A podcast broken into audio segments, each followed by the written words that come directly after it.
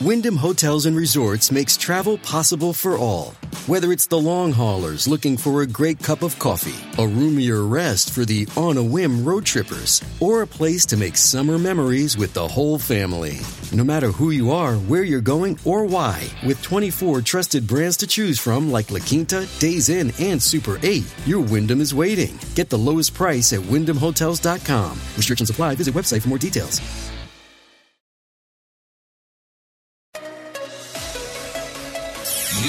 From the most powerful city in the world, a new generation of conservative talk. Fair, fresh, fun. It's the Guy Benson Show with Guy Benson.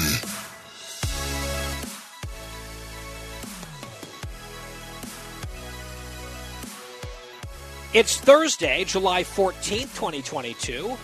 Welcome in here to the Guy Benson Show. I am your host, Guy Benson. Thank you very much for listening. Thanks for tuning in. We always appreciate it. Every weekday between the hours of 3 and 6 p.m. Eastern Time. Also around the clock for free on demand on our podcast. GuyBensonShow.com is our website. That's GuyBensonShow.com. You can also find us at FoxNewsPodcasts.com or wherever you get your podcasts. We encourage you to follow us on social media at Guy Benson Show, Twitter, and Instagram. If you don't know me or you're new to the program, we do appreciate you joining the family.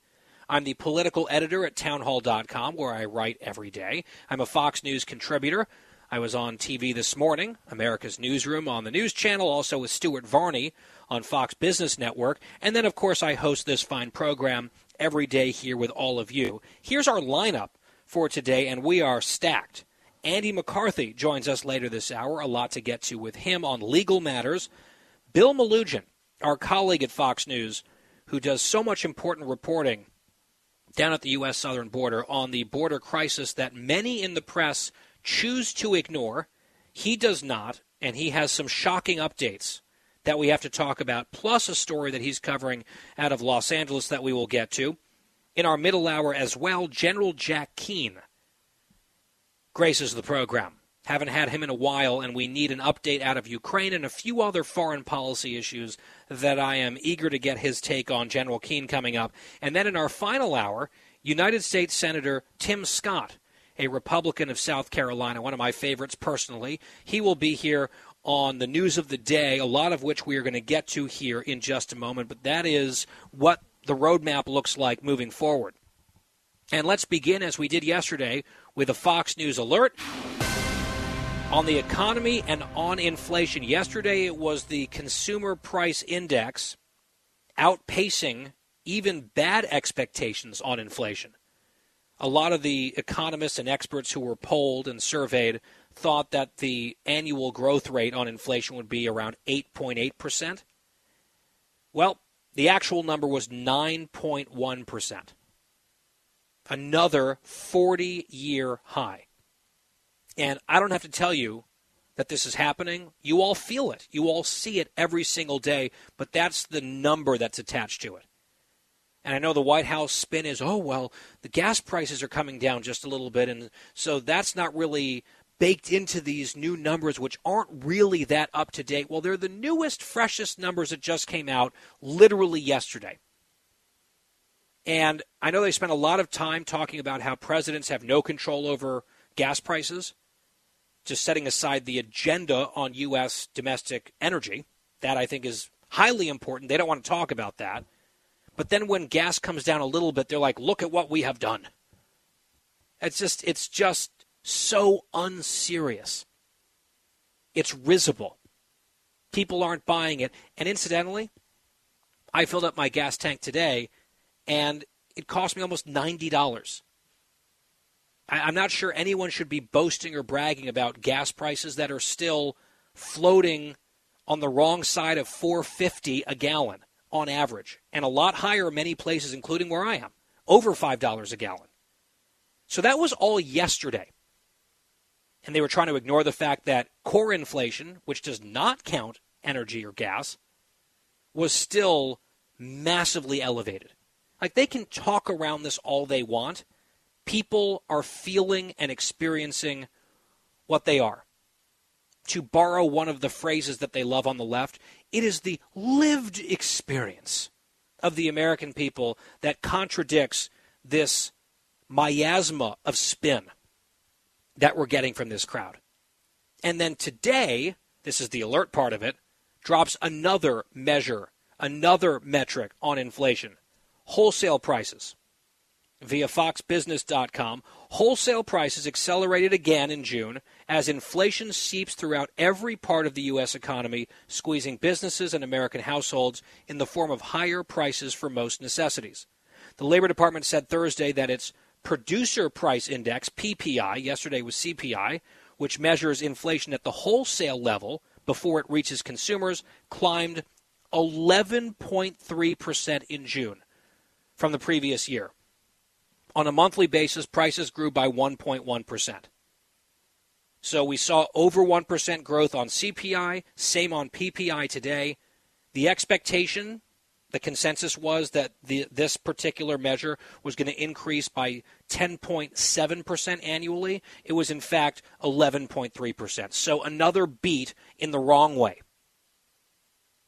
So the monthly estimates were off, underscoring just how strong inflationary pressures still are. I saw Nancy Pelosi said she thinks that we're now peaking. So it's going to start coming down, so don't worry. Pelosi says so. I'm sure you're reassured. Speaker Pelosi never has to worry about this.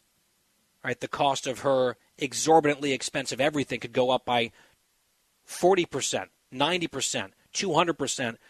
She can afford any of it because she and her husband are multi-millionaires. Most of us the rest of us in this country don't have that luxury, and so it bites a lot harder. And the farther down the income scale you get, the harder it bites. It is a tax that's invisible and regressive. And it is just punishing families' bottom lines and their bank accounts. And by the way, the reason that beyond the consumer side inflation that, of course, matters a lot that people feel, well, the wholesale inflation, PPI, that matters as well because it's not just, you know, business owners who have to worry about it. It's consumers because ultimately the rising prices for businesses get, say it with me, passed down to consumers. It is economics 101. I'm no Charles Payne. I'm no Dagen McDowell. I'm no Larry Summers. Right, I'm just uh, a radio host here and a TV commentator with a journalism degree. But I do understand some basic things about how the world work, how the world works, and this is one of them. Which is why this statistic matters not just to people who run stores or sell goods, but to people all around the country who buy anything ever, which is all of us. So on yesterday's show, we opened the Wednesday edition here on the Guy Benson Show by going through over the course of our first hour, this 3 o'clock Eastern hour, a number of concurrent, in some cases overlapping crises that can either be pinned fully or partially on the Biden administration, congressional Democrats, and progressives at the state and particular, uh, particularly the city level. And those crises are the economic ones that we're talking about inflation, first and foremost, crime, which we got into at some length, and the border crisis, all three of them. And there's other things as well. Like, that's not the only stuff happening in the country that is uh, concerning, that would motivate people to, for instance, get to the polls with great enthusiasm in November. But those are big ones especially inflation and crime. I think that the border crisis is undersold because a lot of people don't pay as close attention to it as they should and would if the ideological elements and consequences of that were different. If the dynamics politically on a partisan basis were different, we'd be hearing a lot more about it.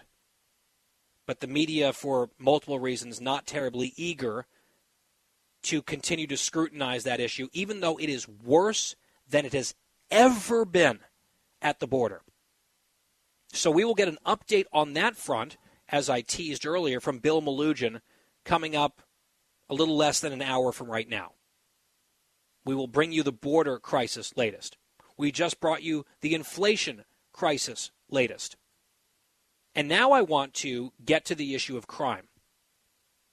Because in that opening hour that I referenced from yesterday, we told you about a story involving Starbucks coffee, one of the most visible food and beverage chains in the world.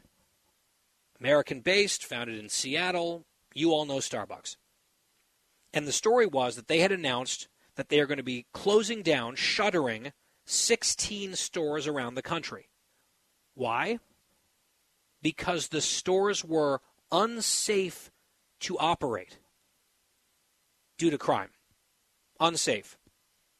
And I listed off in rapid succession the cities where these closings are occurring. And every single city was a blue city run by Democrats, and almost all of them were in blue states as well. In fact, if memory serves, they were all blue cities in blue states. From Washington, D.C., and Union Station, that Starbucks closing, to Philadelphia, Pennsylvania, and then a ton in California, Oregon, Washington. There's like four or five in Seattle alone, home base for Starbucks. Because of the physical lack of safety at these store locations.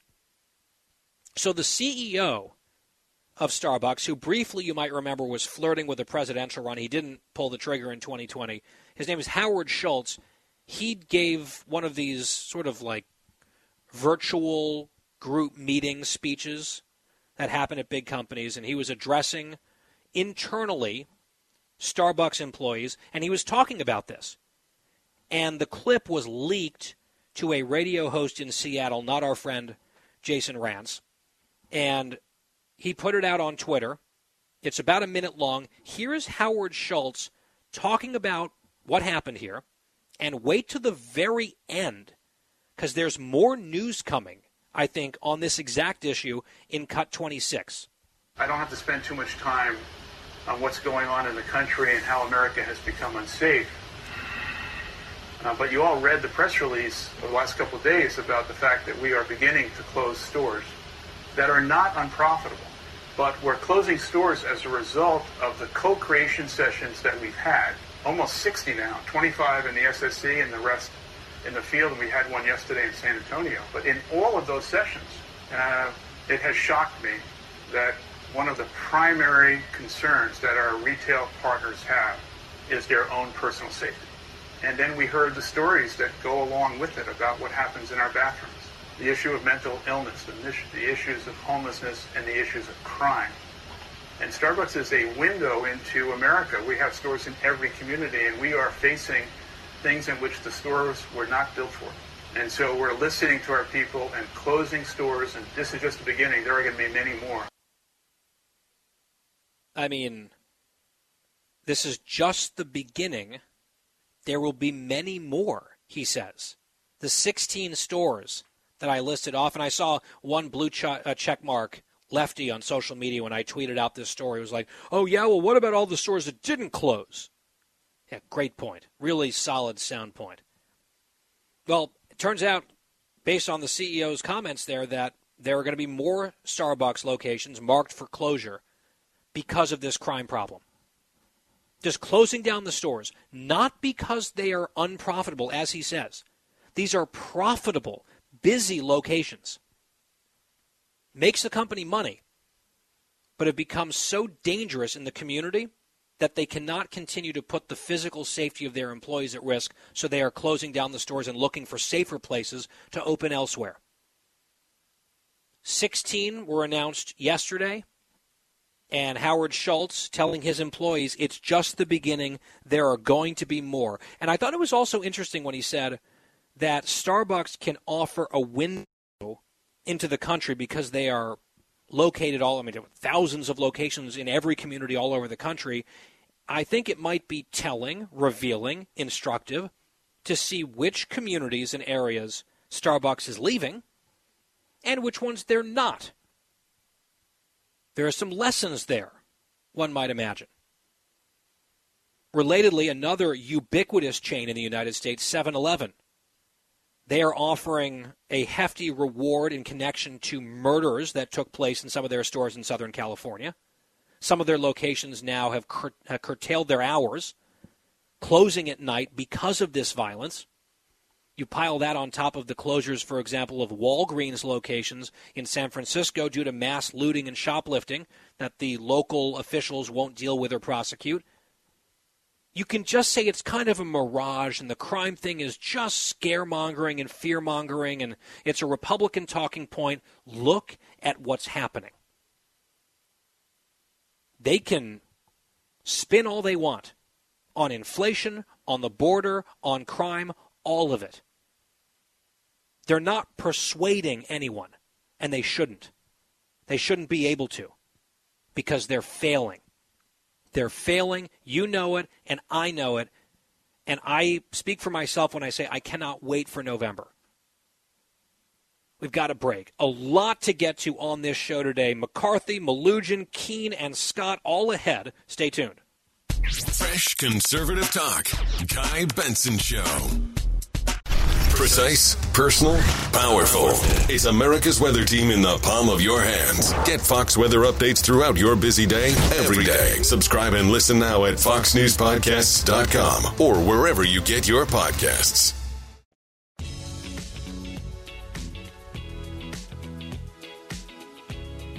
I'm Guy Benson. We're back. Thank you for tuning in. Fox News Alert. Just checking out on the Dow. It's been a bumpy day today. It's actually recovered quite a lot. It was down big time earlier in the session. Currently, only the Dow down 118 points. Still in the red, but recovering a bit. Right now, trading a hair under 30, uh, 30,700. the reason I'm checking in on that is because the markets have been, at least to some extent, spooked, understandably, by these inflation numbers yesterday and today. Because the worse the numbers get on inflation, the tougher these solutions are going to have to be from the Fed as they tighten up. And the likelihood of this soft landing that people keep talking about diminishes. And when you have a harder landing, that's a recession. And the harder the landing, the more difficult and painful the recession is. And so that's something that I'm keeping my eye on, not just at the, the current problem, which is inflation, which sounds like it'll be with us for a while, but the next problem, which unfortunately is like part of the antidote here because of how deep the current problem is, that's the likelihood of recession. And Larry Summers, former Treasury Secretary, Democrat, under Barack Obama, he was right on inflation. He's now saying recession is very likely. And in an interview about a month ago, just a reminder, this is what he said looking back in Cut 28. I think when inflation is as high as it is right now and unemployment is as low as it is right now, it's almost always been followed within two years by inflation, by, by recession.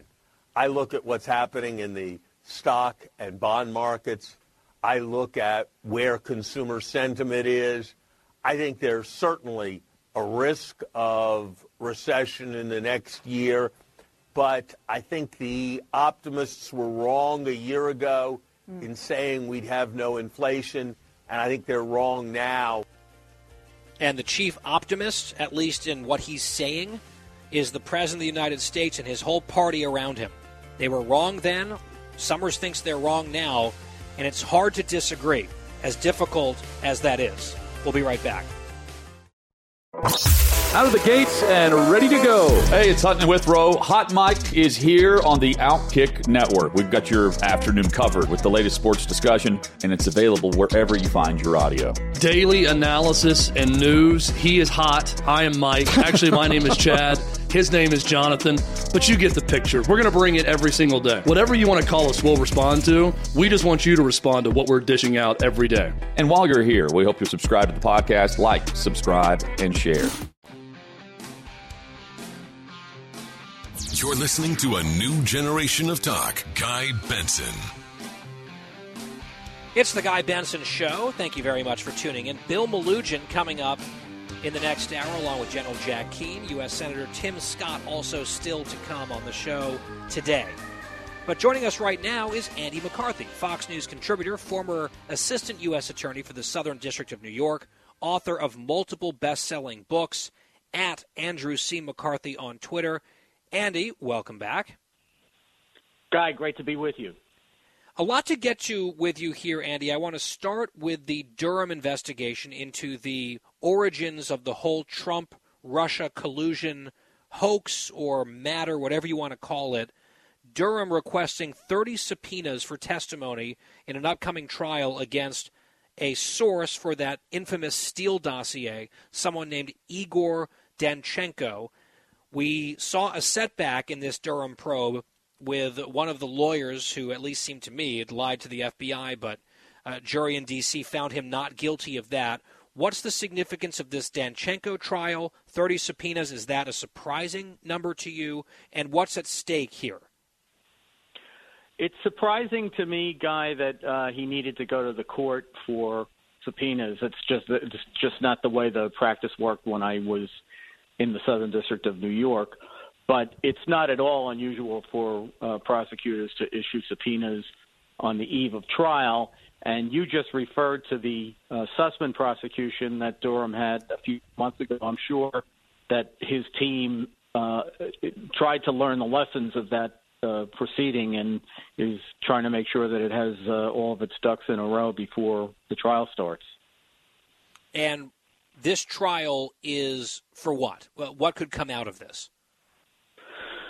Well, uh, you know, the interesting thing about this guy all along to me has been that the only thing Durham has charged here is lies to the FBI. That's what Danchenko. Danchenko is accused of lying to the FBI, not in the sense that the Steele dossier, for which he was supposedly the main source, uh, was itself fraudulent, but about lying to the FBI regarding who his sources were for the Steele dossier. I think that's interesting in the sense that, uh, as far as the prosecution is concerned, the Steele dossier could be a tissue of lies or it could be um, you know, could have come down from Mount Sinai. It really doesn't make any difference. What they're what he's accused of uh, is lying to the bureau about who he got information from. And again, I think you know you run into the same or a similar problem at least that I think Durham had in the Sussmann case, which is he's taking the position obviously that the FBI was the dupe of people who were uh, you know trying to run these scams about Trump's connection to Russians rather than that the uh, FBI was, uh, you know, a willing participant in that venture. I think that's going to be a tough road for him to hoe. Oh, we will keep tabs on that trial as it begins. Meantime, Andy, the January 6th committee on Capitol Hill had another hearing this week. Not as explosive as perhaps the previous one was. There were some text messages behind the scenes that got some attention, and then a hint at the end or toward the end of that session about at least allegations of potential witness tampering against Donald Trump himself. Just walk us through, if you would, your takeaways from this week's January 6th hearing. Well, the most interesting part of it, Guy, was this insane meeting that went on at the White House on December 18th of 2020 uh, in which there was apparently a near brawl between um, the lawyers, the private lawyers that Trump was listening to, or I shouldn't just say lawyers because there were other parties involved, but basically Sidney Powell, Rudy Giuliani, um, Mike Flynn, uh, some others, uh, meeting in the Oval Office for hours with uh, with Pat Cipollone, uh, Eric Herschmann, and others from the uh, White House counsel's office, and arguing apparently about whether Trump ought to use the military to seize voting machines that uh, Ms. Powell uh, insisted were uh, corrupted by foreign forces that were changing Biden votes to Trump votes, even though there was no uh, evidence of that. That's and insane. In fact, she's she's now looking at a defamation case over some of her uh, statements about Dominion on that, and in connection with that, um, she's filed one set of papers that said, um, you know, essentially nobody would have uh, taken some of the public statements that she was making seriously as true. Right. She's So like, I'm, I am so facially, I'm so facially ludicrous. No one could have believed it, except this was the stuff that was being presented and argued passionately to the public and to the president, and a lot of people were buying it. And her, her excuse now in, in court, her defense is, oh, none of that was, it was so ridiculous. No one could have taken it seriously. Well, a lot of people did.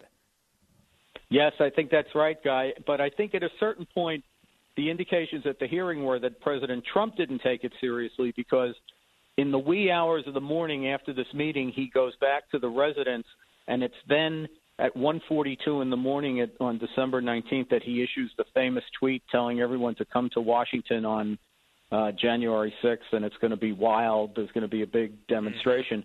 So the committee theory, and I think this is is probably right, is that uh, after hearing out Powell et al., uh, Trump decided that there was uh, that that was a dead end as far as the uh, you know the machines were concerned, and the fraud allegations in court were a dead end.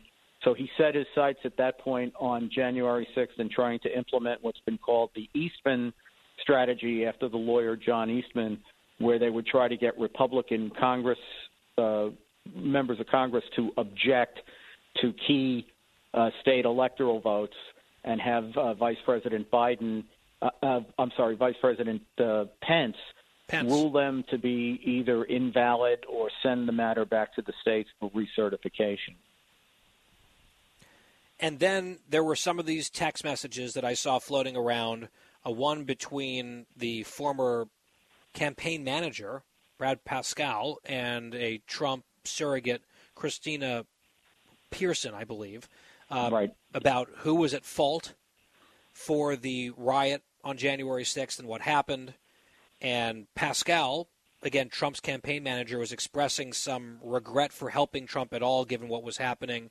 And Pierson suggested it was not Trump's rhetoric that had whipped all of this up, and he said affirmatively, yes, it was.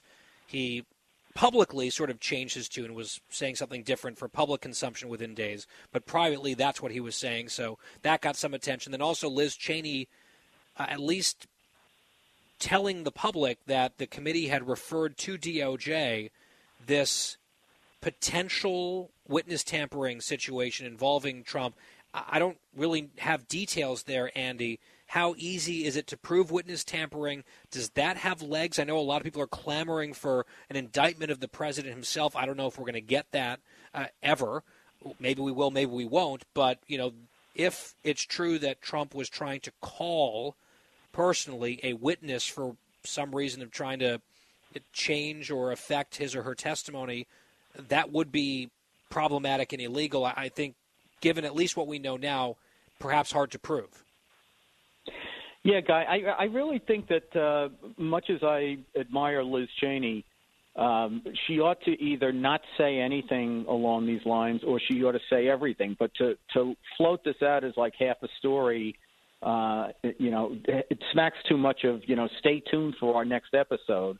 Uh, and I, I don't think it's appropriate to float out the innuendo that um, uh, former president may be intimidating witnesses. They ought to say more if they have an allegation like that. It's if a you and if you've got evidence, say it and bring it to us, and not Right. say, "Oh, it's coming up." Or and there's been a few different teases on this, and maybe they have their reasons, but I, I tend to agree with you on that point. Andy, I just want to jump in real quick and bring us a very quick Fox News alert. Actually, here, this is just breaking. We just got word of this.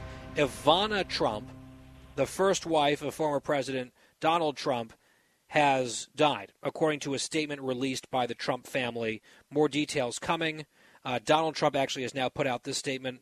Quote, I'm very saddened to inform all of those that loved her, of which there are many, that Ivana Trump passed away at her home in New York City. She was a wonderful, beautiful, and amazing woman who led a great and inspirational life. Her pride and joy were her three children, Don Jr., Ivanka, and Eric. She was so proud of them as we were all so proud of her of her. Rest in peace, Ivana. That is what we just got coming in moments ago from President Trump.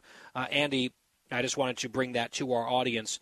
In the meantime, I would like to ask you to put your prosecutor hat on and maybe break down for us or discuss with us this bodega situation in New York City that's gotten so much attention with a seemingly pretty clear cut case of self defense, and the person who arguably saved his own life by killing one of his attackers was put in jail and charged with murder. And you look at uh, some of the charging decisions that are made in New York City in the opposite direction. This one, understandably, in my view, has stirred a lot of controversy and anger. What do you see here in this case? Well, uh, let me first say, Guy, that I uh, extend condolences to the Trump family. That's very sad news. Um, as far as the situation in New York is concerned, you know, I think this is the. Uh, it's, it's hard to call it the ugly underbelly because there's no good side of these progressive prosecutors. On the one hand, they won't prosecute real criminals, and on the other hand, what they're trying to convey is the thing that everybody thinks is an appropriate use of force, which is to say um, self defense, which is a natural right, which is why we have the Second Amendment. This was not a gun situation, but it's why we have the Second Amendment in the Constitution in the first place. You have a natural right to self defense. The thought that that ought to be penalized and that you would put somebody in Rikers Island and ask for $500,000 bail under circumstances where they can't act, they won't arrest anyone. I mean, they have violent criminals that they won't arrest because they yep. put them in categories where they don't charge anymore. And then they take this guy who is I mean, does anybody really think he wants to work in a tough neighborhood, long hours, the kind of in a dangerous job? You know, here's a guy who's trying to make a living, uh, and uh, it's not safe for him. Uh, and he and he obviously got intimidated and assaulted.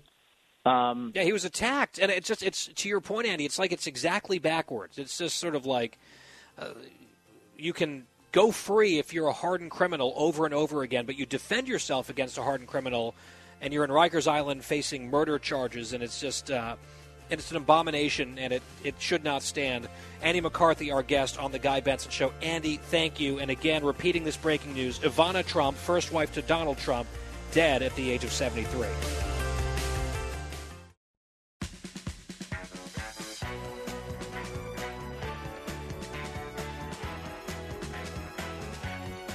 As we continue here on the Guy Benson Show, yesterday here we had Jessica Tarlov getting ready for the five, and one of the topics that she and I discussed was the baby formula shortage, which got a flurry of attention in the media but a couple weeks ago. It's been a while now. And the White House then sort of started talking about it a lot, and they sent the president out to say one or two things, and there were questions about it at the daily press briefings, and people were reading out of their binders or whatever. And then it kind of seemed to go away the issue seemed to vanish, at least from the overall public news cycle consciousness side of things. So I was surprised to see a Bloomberg story that I cited yesterday with Jesse suggesting that the problem was absolutely not over and perhaps in some ways deteriorating. Because you might remember the timeline of this. The Biden administration was caught flat footed by something that they admit that they knew about many months in advance with this shutdown of the plant for Pfizer, and the relevant executives in the industry said, oh, we all knew that this meant huge disruptions were coming. And then the administration and the White House seemed to be like, oh gosh, yes, we, we knew about it and we were all over it. And then it got really bad anyway. We're not just Johnny come lately to the problem, they were trying to have it always. And of course, they were unconvincing, as they so often are. Because once again, there was a problem coming, it was foreseeable, and they've blown it. So I'm sure they're happy that for the most part the media has stopped covering it. And I'll admit maybe to being part of the problem, assuming that things had gotten better because it wasn't quite as front and center. And then out come a few reports here and there saying, no, that's not the case. And as I relayed to Jesse, one of my clues on this was going to the grocery store last week and seeing the shelves for baby formula up in the front of the store, sort of segregated out behind locked glass and most of those shelves were empty. I took a photo of it. I tweeted it at the time, like, hey, this is still a thing. And so it is.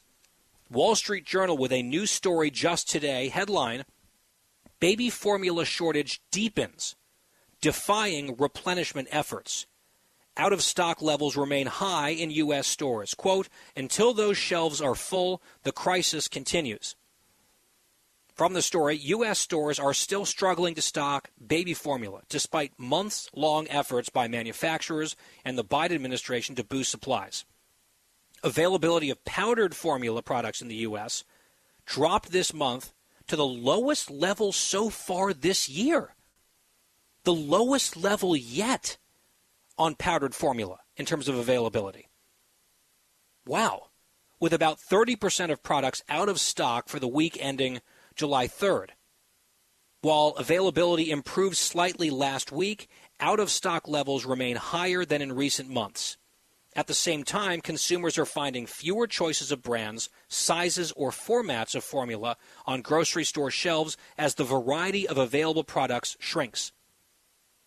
So, fewer options, deepening problems with availability, and on powdered stuff, which is what many people use, most people use for their children, that availability is now at its lowest level of the crisis. So the idea that this kind of just got cleared up or fixed is not true. Based on a disruption that was foreseen, not just foreseeable, foreseen many months ago. And it feels once again like the Biden government is playing catch up.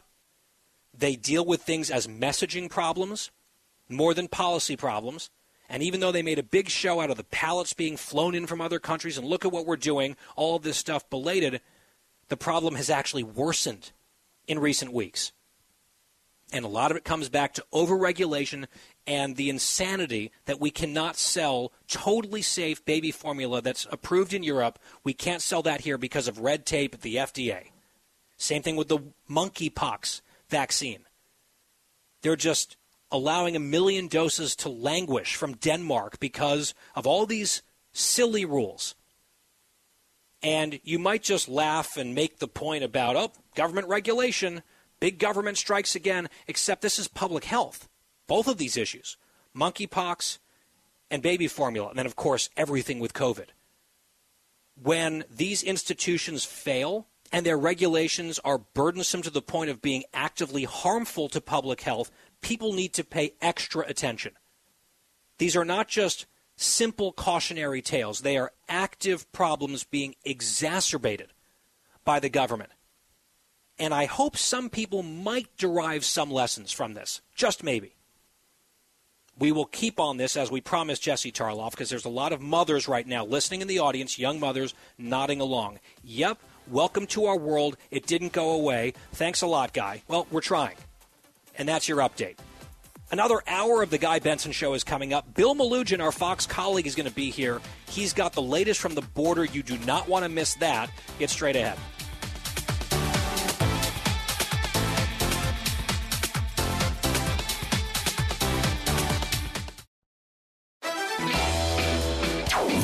From the most powerful city in the world, unconventional talk from a fresh, unconventional conservative. Guy Benson Show.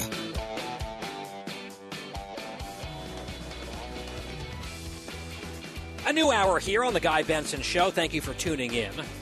3 to 6 Eastern weekdays. If you can't listen as we air, which is our top recommendation, truly, but if you can't, we have a podcast for that. It is free of charge, it is on demand, it is every day, it is at your fingertips. GuyBensonShow.com, at Guy Benson Show, Twitter and Instagram. And if you're looking for the podcast, you can also check out FoxNewsPodcasts.com or wherever you get your podcasts. Joining me now is Bill Melugin, national correspondent at Fox News, based in LA, but often at the southern border. We will be talking about stories from both of those places here with Bill, and it's good to have you back, sir. Hey, Guy. Always a pleasure to join you. Let's start at the southern border. I've been watching your Twitter feed, as I so often do, with great interest. And some of the videos that you have been posting are still shocking. I know that a lot of people maybe have become numb, is a word that we used yesterday, because it's just a constant flow, this barrage of people showing up and crossing into our country illegally. There are still videos from time to time, or images or anecdotes that are shocking. And the minute plus long video that you posted, I think it was yesterday, the day before, of hundreds upon hundreds of people just crossing over the river, being guided along by coyotes. I know it's not necessarily unusual to see something like that. It was just the scale and scope of it What did you see? What's the significance? Put it into context for us. Well, it, it stunned us too because that was one of the biggest, if not the biggest, single mass crossings we've ever seen in all of our coverage of the southern border. And just a week before that, we had thought we had seen, you know, the biggest at the time, a group of more than 500. So we were just sitting uh, on the banks of the Rio Grande in our live shot location. We kind of have several spots picked out where we know the cartels like to move across big groups and we hadn't seen anything in that spot for a couple days and we're we were just sitting there and then all of a sudden I looked up and I saw a bunch of different colors moving through the trees maybe about a half mile out from us. And I, I told my producer, I said, look at that. And then there was a clearing in the trees, and we saw all these people start walking towards us. So we knew there was a, a big group heading our way. And then all of a sudden, out of the tree line, hundreds of people just start popping out of the trees, led by cartel uh, smuggler guides. And they just start getting into the water in a long Congo line that went on for like over 10 minutes. Hundreds upon hundreds of people broad daylight, no border patrol anywhere. Um, just walking right across the river and walking into Texas. There were when they first came across, there were literally only two Texas National Guard soldiers there. That's it. It was one of the biggest groups we had ever seen. And the Del Rio sector there is just getting hammered. Uh, the last two days in a row, they've had more than 2,200 illegal crossings. And that's one sector. So you're looking at 4,500 people in two days in one single sector, and it's because they keep getting those massive groups like that. And yeah, you're right. That I mean, that video I think is opening a lot of eyes. It's got almost four million views on on my Twitter page now, which is it's obviously a lot more views than a lot of the other stuff I post. Um, but I tried to keep the shot wide because it really did show the massive scope of how many people were crossing into the U.S. in one spot in broad daylight with no resistance whatsoever. As we continue to hear from the administration that the border is closed or that there's operational control, or they tell migrants not to come. It's just, it's not true. It's not working. None of their policies are working, and it's just getting worse. And Guy, it's like 108 degrees when we shoot that video. Remember that the White House said this is a seasonal thing; it would slow down in the summer heat. No, it's not, and no, it won't. It's because of policies, and these people keep coming, and they're not going to stop coming. And the images are are getting more remarkable, seemingly with each trip we make. There is no way that you can watch that video that we're talking about and with a straight face, with your hand on your heart, claim that you can truly believe that the border is closed and the United States maintains operational control over that southern border. You just can't. You simply cannot, based on what you guys recorded and what we can now watch because of it with our own eyes. And it always is interesting to me, Bill. I know you deal with this somewhat regularly attacks against you attacks against your reporting, some of the critics of our network or your coverage, sort of making it seem like you're out there just being an activist and trying to shade things in a way that feeds a certain narrative. I know that's not true. I was down at the border. I saw a lot of this stuff for myself. You've been there much, much more than I have. And it's almost like it gets conspiratorial, where people are saying things like, oh gosh, oh, Fox News just happened to have a camera. What a coincidence, where all these hundreds of people came. Like maybe, I don't know, false flag allegation. You really have to scrape the bottom of the barrel to try to turn this into anything other than what it is, which is absolutely uncontrolled illegal migration into this country with absolutely no respect whatsoever for the laws and sovereignty of this country. That's what you're reporting on and documenting, but I guess some people don't want that story being told at all, and so they come after you. Yeah, it's gotten pretty ridiculous. I mean, after we after we posted that video, uh, and it's not just random internet trolls. I mean, these are people ver- verified accounts, blue check marks, suggesting that we are either staging these mass crossings or potentially or potentially paying people. You know, how how did we know this was going to happen? Well, like how crisis our, actors. How, yeah, yeah. How how are uh, yeah, I, guy? I, I I just managed to pay twenty thousand Haitians to show up under a bridge last summer too. Now I you know I, I got a new payroll in yesterday. It's it's just ridiculous and the way we're able to know where and when to go is because we've been covering this nonstop for more than 14 months now. We've developed contacts and sources, and we've learned all across the border when and where cartels like to move people. It's that simple. And if any of these people would just come down to the border, they would see it's not very hard to find any of this stuff because it's happening all over the place. And you know, there are people tweeting saying, uh, "This is fishy. Border Patrol's not there. How you know? There, I live near the border, but you know, Border Patrol's everywhere." Well, they're always dealing with the groups. They're busy, and there was no border patrol when that group crossed. And the other thing is, we showed that live on the air. I mean, I don't know. I don't know what else we can do. We showed it during a live shot, so there's always going to be naysayers. There's always going to be clowns on Twitter who, who speculate about stuff. But it is remarkable that there are so many people suggesting that this is either staged or it's not legitimate. Or, uh, you know what I think it is? Is that video is perhaps waking up and showing people, you know, what's actually happening down here. Some people are That's getting right. exposed to it more so than they would have liked to have. So they have to find some sort of reason, some sort of excuse. Don't believe your lying eyes. There's something else going down, going on down here, rather than what the video actually shows. Well, And they don't about- want. I was going to say they Yeah. don't want to grapple, Bill, with the reality. So they try to dismiss it with these crazy crackpot theories. I think that that's relatively fringe stuff. But as you say, it's not just these random trolls. There's an attempt to delegitimize facts.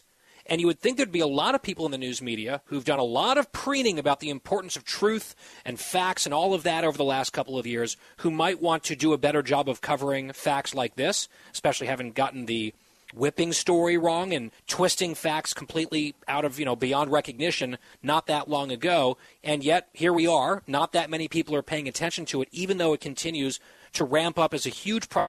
I do want to ask you it seems like it's around now, maybe within the next few days each month, that we start to get inklings of what the previous month's totals were in terms of encounters at the border. We know that in May, it was a record setting month by far, getting close to a quarter million apprehensions at the southern border, plus tens of thousands of known gotaways and an unknown number of unknown gotaways, obviously. Just astronomical sums.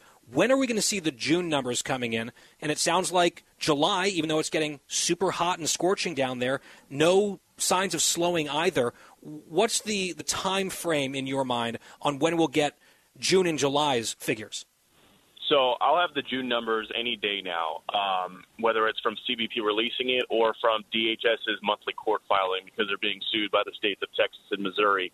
Uh, they have to file a, a filing in court every month, and that, sometimes I get the numbers from that. What I'm hearing from multiple sources is June's numbers are going to be a little bit lower than May. I'm hearing there were about 197,000 encounters just with Border Patrol uh, in June. That does not account for CBP OFO, the Office of Field Operations, so that does not count the ports of entry. Just strictly in between ports of entry, I'm hearing there were about 197,000. So we're looking at, you know, once once CBP's numbers get added into it, it'll be somewhere in the twos, um, but it'll be lower than what May was. However, based off what we're seeing in July so far, it looks like July is going to skyrocket. So uh, I'm also hearing there were more than 50,000 gotaways in June. So that is continuing as well. That would put that would put us near half a million since October, um, and puts us close to about 900,000 since fiscal year 2021 first began. Uh, those are not official numbers. That's just what I'm. Uh, when it comes to the encounter numbers, those are not official numbers. That's just what I'm hearing right now. Uh, they should officially be released probably within the next couple of days. And you may have heard me sort of laughing in the background, not because it's funny or amusing, it's just scoffing at how incredible it is, the scale of this problem. And to our previous part of the conversation, the scale of the denial about the problem, where it's just this drumbeat every month of shockingly bad news on this front that has been directly incentivized by the people running the federal government. And it's sort of a second or third tier news story right now, at least for a lot of outlets, because there really is no excuse here. There's no good explanation. And that's why I think the response is either complete accusatory nonsense and conspiracy theories or silence. And a lot of your colleagues in the press are choosing the latter option. One more question on immigration before we get to a law and order issue in Los Angeles. You will often chronicle and amplify some of the social media posts and press releases and announcements from officials at the border, federal or state level, talking about the people who have been taken into custody who are known criminals, in many cases, known violent criminals. And I always make clear that it is not fair at all to paint with a broad brush and pretend that any huge percentage of illegal immigrants are violent, dangerous people. The vast majority of them are not. They want to come here for a better life. They don't have a right to do that illegally, but it's different than people who've been convicted of terrible crimes. However, when there's this crush of people and U.S. resources and personnel are overwhelmed, you're going to get a lot of bad people incentivized in this flood to come. And some of them do get caught, thankfully. Many of them do not, to the conversations we've had multiple times about the, the gotaways. But just in the last couple, what, week or two, I've seen on your feed child rapists, sexual assailants, murderers. I mean, this is sort of commonplace, unfortunately, and it's a mistake to avert our eyes completely from the public safety component of all of this. Absolutely, and uh, it, it has been startling to be honest because it's happening across multiple border patrol sectors. I mean, just just today I put out a post that in recent days in Laredo, Yuma, Tucson, uh, Tucson, and Del Rio sector, just like you mentioned, arrests for child rape, sexual abuse of a child, lewd acts with a child under 14, fondling of a child in the state of Indiana. There was a rape, a child rapist from Guatemala who was caught sneaking through private ranches in Del Rio sector. Del Rio sector announced they just caught two child molesters within 12 hours of each other. Um, the overwhelming majority of people coming across the border are not going to have criminal records. As you mentioned, they're just looking to have a good life and uh, you know better economic conditions. However, the two go hand in hand, and some people might say, "How?" Well, when those huge groups come across, it sucks up Border Patrol resources off the front lines, which enables the bad guys to come through. And that is why there have been so many gotaways under this administration, because Border Patrol agents have just been buried in these huge groups coming across, like we showed in that first video. When you get three, four, five hundred coming across at a time, that takes dozens of agents off the front lines to respond and do the paperwork and the processing, and that enables cartels to push the drugs and the bad guys through. And when you have, we're, we're, gonna, we're pushing almost a million gotaways since the beginning of fiscal year 2021. It is a statistical certainty that there are going to be some very bad apples mixed into there who have gotten into this country. They are constantly arresting every day at the border criminals with some pretty scary convictions. But the, the scarier thing is, those are only the ones they catch, and there are so many getting away. So yep, it's a nuanced topic. It's a nuanced topic, but people have to understand that it's a huge risk. And I mean, look what just happened in Ohio. You know, some of our border patrol sources are telling us, um, you know, the illegal immigrant who allegedly raped that 10 year old girl, they're they're not finding any records on him.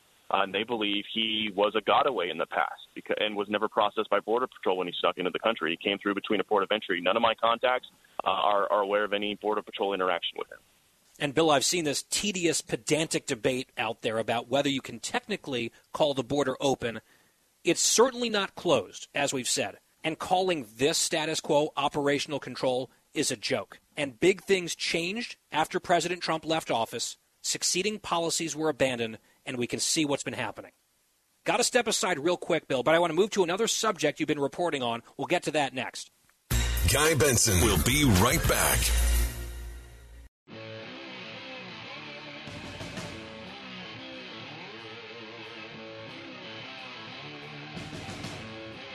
Fox's Bill Melugin, my guest on The Guy Benson Show.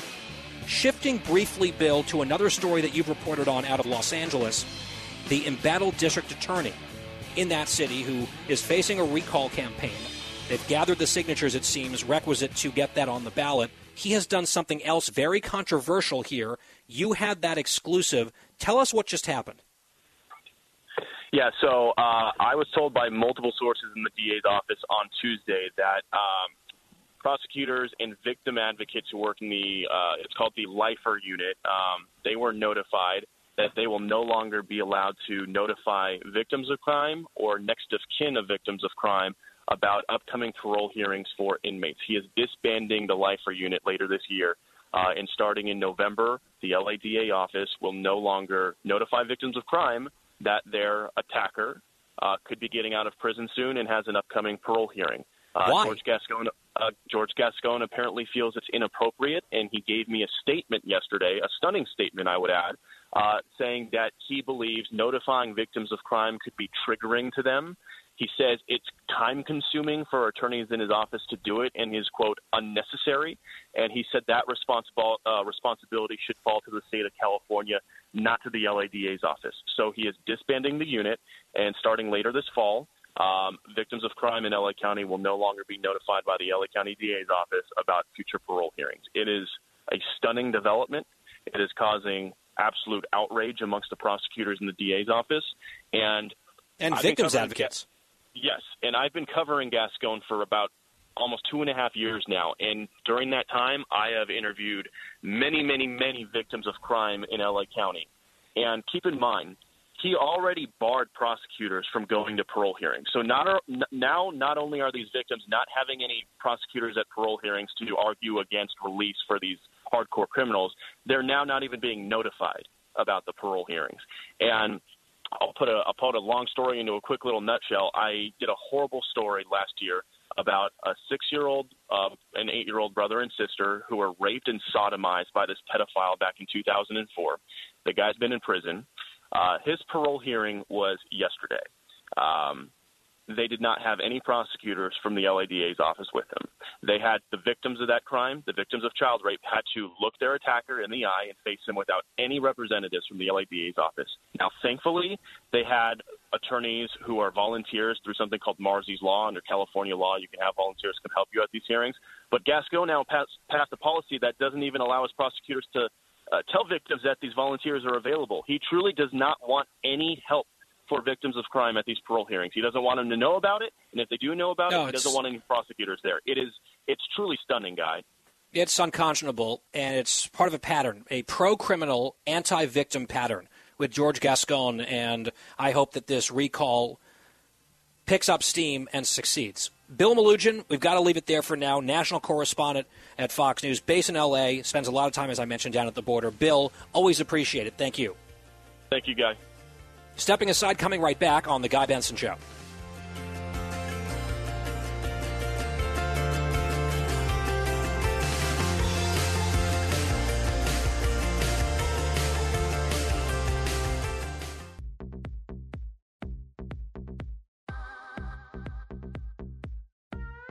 You're listening to a new generation of talk, Guy Benson. We return here on The Guy Benson Show. Thank you so much for tuning in. GuyBensonShow.com, our website. Podcast is free of charge on demand every single day, plus bonus Benson on the weekends. Don't forget about that option. With us now is General Jack Keane, a retired four star general. He is chairman of the Institute for the Study of War and Fox News senior strategic analyst. General, as always, thank you for being here. Yeah, delighted to be here, Guy, with you and your audience. I'd like to open with just a broad question about the situation on the ground in Ukraine, which you are studying every single day. I know last time we spoke, it seemed like Russia had gained some ground and maybe the Ukrainians had lost some momentum. I have seen in recent days reports that some of the advanced weapons from the United States have arrived, maybe not turning the tide in the East, but certainly making an impact. Reports that the Russians have been shocked at the effectiveness of the weapons in the hands of the Ukrainians that they've just gotten recently where do things stand at the moment? Yeah, well, certainly Russia did have some military momentum in taking the eastern portion of the Donbass region, uh, something they declared as an objective uh, after their failure to take uh, Kiev, uh, the capital of uh, of Ukraine, and they were they were able to do this. It, it took them much longer than expected, uh, a few months as opposed to a few weeks. They used a grinding artillery attrition campaign uh, to accomplish it. Um, and they were able to, to take territory that uh, the Ukrainians, you know, obviously reluctantly gave up. But the Ukrainians made a decision that they were not going to fight to a standstill because they wanted to preserve their force for the future. And and what has happened though, the Russians have taken significant casualties in, in accomplishing what is a limited objective and as a result of it, while not all of their units have stopped fighting, they had to take an operational pause, which they're in. Some units are still fighting. Um, and the reason is they have to rearm and refit. Over the next several weeks, I think we're going to see a shift uh, towards the Ukrainians because they're currently planning and preparing a counteroffensive. It may take uh, a few more weeks for them to put it all together. And and as such, this is a huge opportunity for the Ukrainians to take take back territories. No guarantee, guy, that they they will be able to do this, but certainly uh, we're hopeful that they can. And, and I think this will be a, a major move uh, prior to the winter on, on the part of the Ukrainians. Uh, if they're successful, uh, then I think uh, we're facing a war of attrition.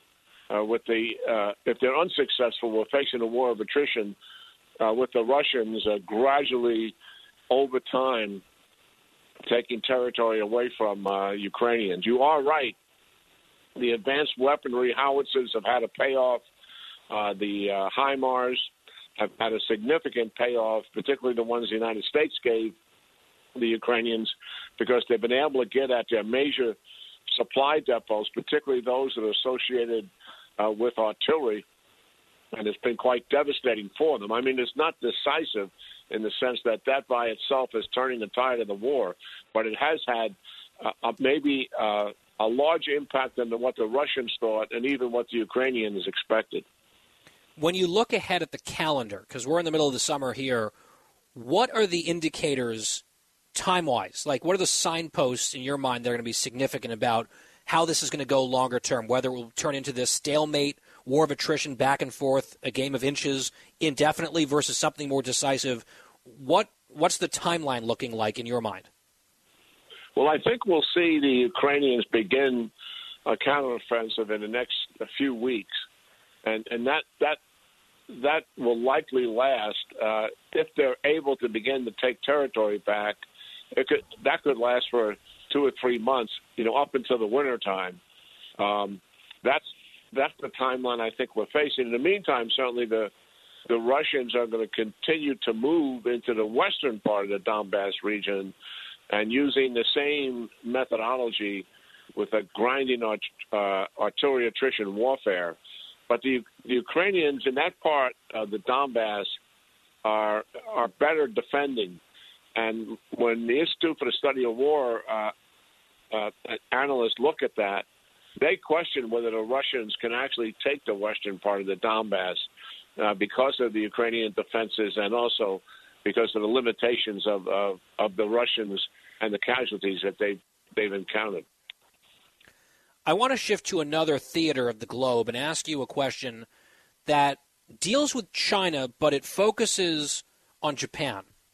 We saw just recently, last week, the shocking and horrible and outrageous assassination of the former Prime Minister of Japan, Shinzo Abe, who was a nationalist, a conservative, a strong critic of communist China, and really a statesman with great significance. He was their longest serving prime minister, and his loss was grieved all around the world.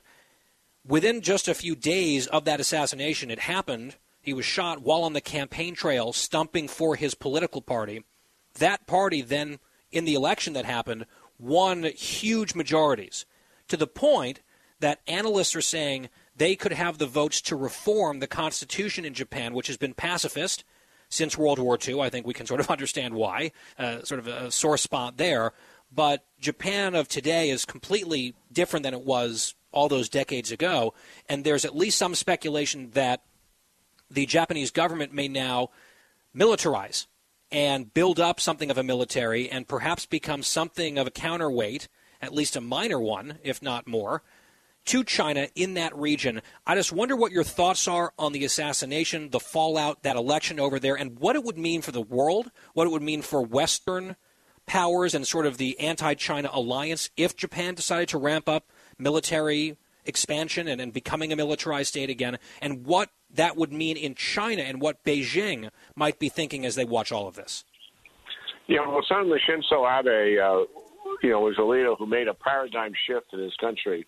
I mean, he literally awakened Japan to the dangers that prevail in the region from North Korea and the continuous ballistic missile testing going back a number of years, nuclear testing, and, and certainly uh, he helped educate uh, President Trump on uh, the danger of North Korea and also, uh, as he awoken among his own population, the danger of, of China. And I know from having been in Japan and have spoken to his foreign minister when he was the serving prime minister, he told his foreign minister told me uh, that um, Shinzo Abe and President Trump uh, spoke more together than uh, any other leader that uh, that President Trump was encountering. So yeah, they had a very think, close relationship.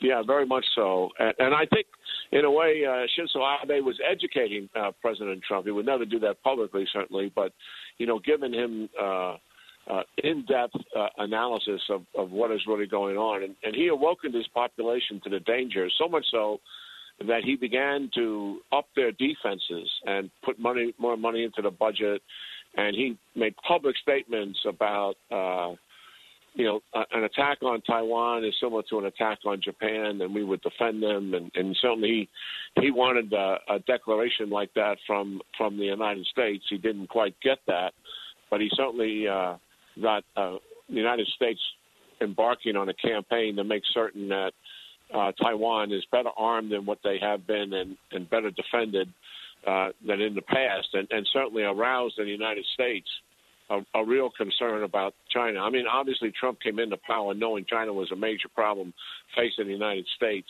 and his focus was initially economically, but I think uh, that focus broadened, and Shinzo Abe uh, contributed to the broadening of that un- that understanding. And I and I think, I mean, it's just horrific what happened to him. Um, and, and I was told that uh, you know security for him as a prime minister wasn't all that different than what security was there um, when he was making a speech uh, almost on the side of the road, um, because it's such a nonviolent country. Um, they don't have anything near the kind of security details that a president of the United States had. It seems shocking to us that somebody could stand behind him and, and raise a uh, something that looked like a cut-off shotgun and fire it twice. Um, but uh, thankfully, uh, the uh, the election results uh, certainly is a testimony to how shocked the nation was, but how much they also, the belief and confidence that they've had in Shinzo Abe, that the country will likely move to a much stronger nation in terms of national security. And his aspirational goal to rewrite the Constitution, as you indicated, uh, to move it from the shadows of uh, World War II and into the into the 21st century, as it as it rightfully should be. That time, I think, is coming and uh, and he deserves the credit for it. Yeah, China His... certainly looks at, at at Japan as a problem now uh, because this is a a country that has a good economy. It can have a much better military than it has. It has improved its military, and it's on record uh, to uh, to coming to the uh, to aid of of, of Taiwan. Something uh, no other country in the region has been willing to make a statement to that effect. So yeah, they they certainly have concerns about grow, uh, Japan's growing militarism. That was the Liberal Democratic Party, Abe's party, which is you know a, a right party. They needed 70 seats in their parliament to form a supermajority in the election, and after that assassination, they won 87. So far surpassing what they needed. And so they might have this opportunity to reform the Constitution, build up militarily, and it sounds like, I don't want to put words in your mouth, that you think that would be a welcome development to have a more muscular Japan in that region, yes? Oh, yeah, but Japan's right there in the first island chain. And, and, and they, you know, they've analyzed it. They look at it. If, if, if China took Taiwan, not only have they captured one of the most high tech uh, uh, capa- capabilities of any country in the world, uh, but the, they will militarize it, and Taiwan become a military base, and they will begin to encroach on Japan. And Japan sees that and the danger of what that entails uh, for them. They see their security tied to Taiwan's security.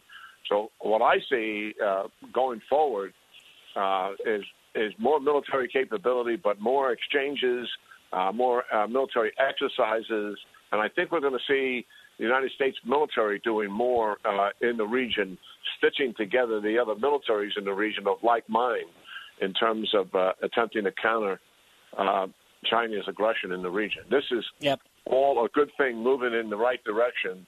Uh, uh, coming out of something that was really quite horrible and shocking in terms of his assassination.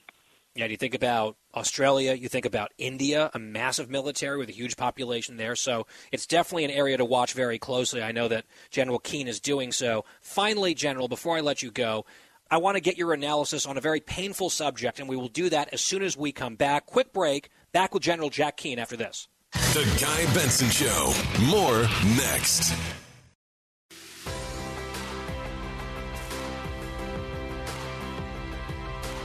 We are back with General Jack Keane on the Guy Benson Show. One last topic here, General. I would suspect that we will be having you back in the coming weeks to discuss this in further depth. But we are approaching the one year anniversary, and I can sort of almost not quite believe it's only been a year. It feels almost like a mini lifetime ago, but it's coming up on a year of the really disastrous and disgraceful U.S. withdrawal from Afghanistan. Not just the policy, which was broadly supported by the American people, pulling the U.S. out. I know that you came on this program and made your case why a full withdrawal would be a mistake. That policy issue aside, the way it was done, the promises that were made and then broken, really shattered for a lot of Americans and, and, allies over there, the signals that it sent to friends and foes alike with that whole debacle playing out the way that it did, the loss of life, the bombing that killed our service members. It really wasn't that long ago. Less than 12 months ago, this happened. Later this summer, we will look back on that. As we get ready to return to that issue, I just wonder if you would comment briefly here on the legacy of that decision and the way that it was carried out. Yeah, certainly. Uh, well, it is shocking because the president made a decision to make an unconditional withdrawal from Afghanistan, put no conditions in place that would provide guarantors that uh, the Taliban could not take over from uh, from the Afghan government, and he he overrode all the recommendations of his uh, of his military chain of command to include his Secretary of Defense, the chairman, the on-scene commander in Afghanistan, and to include a Central Intelligence Agency uh, director who's a political appointee. And he overruled all of them because he, you know, this is where Biden's arrogance came to play. He believes he knows better. He's been involved in in these decisions for years, as as he indicated, and he was the one that made the recommendation over the objection of then four-star General Lloyd Austin, who's now serving as the Secretary of Defense, while he was the four-star commander in Iraq, who recommended that we keep 22,000 troops there to preserve the stability that we have been managed to achieve as a result of the successful surge. He rejected that recommendation and recommended to President Obama that we withdraw completely from Iraq, uh, which, as we all know, painfully aware of, a couple of years later, we got ISIS as, as a result of it. There will be reverberations from this decision in Afghanistan, and we've already seen one of them, and and and that is Russia's invasion of Ukraine. I mean, I think that they are connected. I think Putin looked at this and saw the weakness of the United States, walking away from an ally that we've been fighting with side by side for 20 years. And this isn't somebody we've been arming uh, only. This is someone who we've been fighting with side by side, and and and wanting just to walk away, and and leave them there, abandoning them, not provide air support for them for months leading up to the withdrawal. Uh, so they became conditioned to what the lack of U.S. support is really going to be like, and their morale just gradually over time faded away because they saw that they were being abandoned by the United States. This is before we actually ever walked out. Uh, this was months leading up to it. So yes, uh, I, I think uh, the consequences are still going to be felt uh, around the world as a result of the, that kind of a display of weak American leadership. I think it's at play in the Middle East uh, because when they saw the United States abandon that ally, and then they saw President Biden in the same year last year uh, reach out first and foremost to the Iranians to go back to a flawed yes. deal, as right. opposed to working with the Arabs. Trump had given him a gift, the Abraham Accords, where Arabs and the Israelis were coming together. What's the reason for doing that? To counter the Iranians. Saudi Arabia is the arch rival of the Iranians in the region. And Biden administration stiffed the Arabs, reached out to the Iranians, and, and they looked at that and said, my God, they're they're abandoning us just like they abandoned the Afghanistan. So yeah, I I think it's had some pretty significant adverse effects when you display weak American leadership like that. There always are consequences, and, and they have they have been felt. Yep, those are the geopolitical consequences. Then just the everyday consequences in people's lives. Americans left behind, allies left behind who we had promised to get out, some of whom have been arrested, tortured, murdered, what's happening to women over there. It's all a big picture and a bleak picture, and it's something that unfortunately we're going to be looking back on next month in more detail. And, General, I'm sure we will get more of your thoughts on this subject then. We always do appreciate your time, your insights, your knowledge, your expertise. General Jack Keane, Fox News senior strategic analyst, thank you. Yeah, great talking to you, Guy, and as always, and also your audience. Thank you very much. Thank you, General. And we will be right back. The final hour of the Guy Benson Show with U.S. Senator Tim Scott coming up after this break.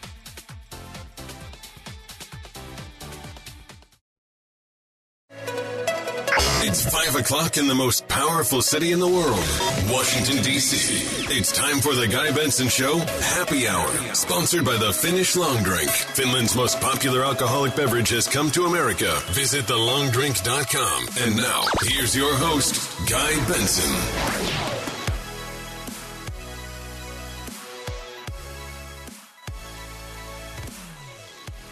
It's our happy hour here on the Guy Benson Show on this Thursday. Thank you very much for listening. Every weekday, 3 to 6 p.m. Eastern. And that final hour, this one, is sponsored by the Finnish Long Drink, which is fantastic, delicious, refreshing, especially when it's ice cold in the hot weather. TheLongDrink.com is their website, TheLongDrink.com. They're expanding big time. You can find out where they are sold near you at TheLongDrink.com. Always drink responsibly. 21 plus only. Our website for all ages is GuyBensonShow.com. The podcast is free of charge every single day, on demand right there. With us now is U.S. Senator Tim Scott, a Republican from South Carolina, author of a forthcoming book, America, a Redemption Story, available August the 9th. We'll have to have him back to talk about that. Senator, great to have you here. Thank you, Guy, and thank you for being a person who focuses on truth and common sense. We need more of that in our lives. Oh, I love that. We should like clip that and put that in a promo or something. Thank you very much, Senator. I want to open with the number one issue facing South Carolinians, facing Americans in every state, and that is inflation. We saw another number today on the wholesale side, a huge inflationary spike, over double digits, 11.3% on that statistic, worse than expectations. That's on the heels of yesterday's terrible number on overall CPI, 9.1%. We're seeing some of the excuse making from the Biden White House saying, oh, the numbers are out of date, even though they are brand new. And they don't include the decrease in gas prices that's been happening by, you know, 40 cents or whatever in recent weeks.